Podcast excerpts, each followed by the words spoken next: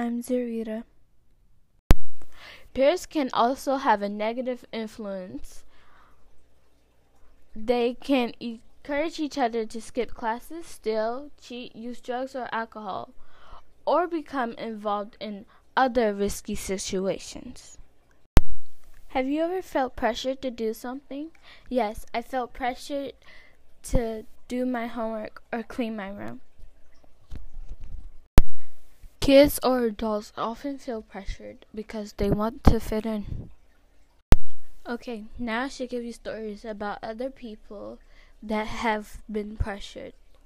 Some people say they have been pressured to be something in later in their career life or to do something risky with their friends.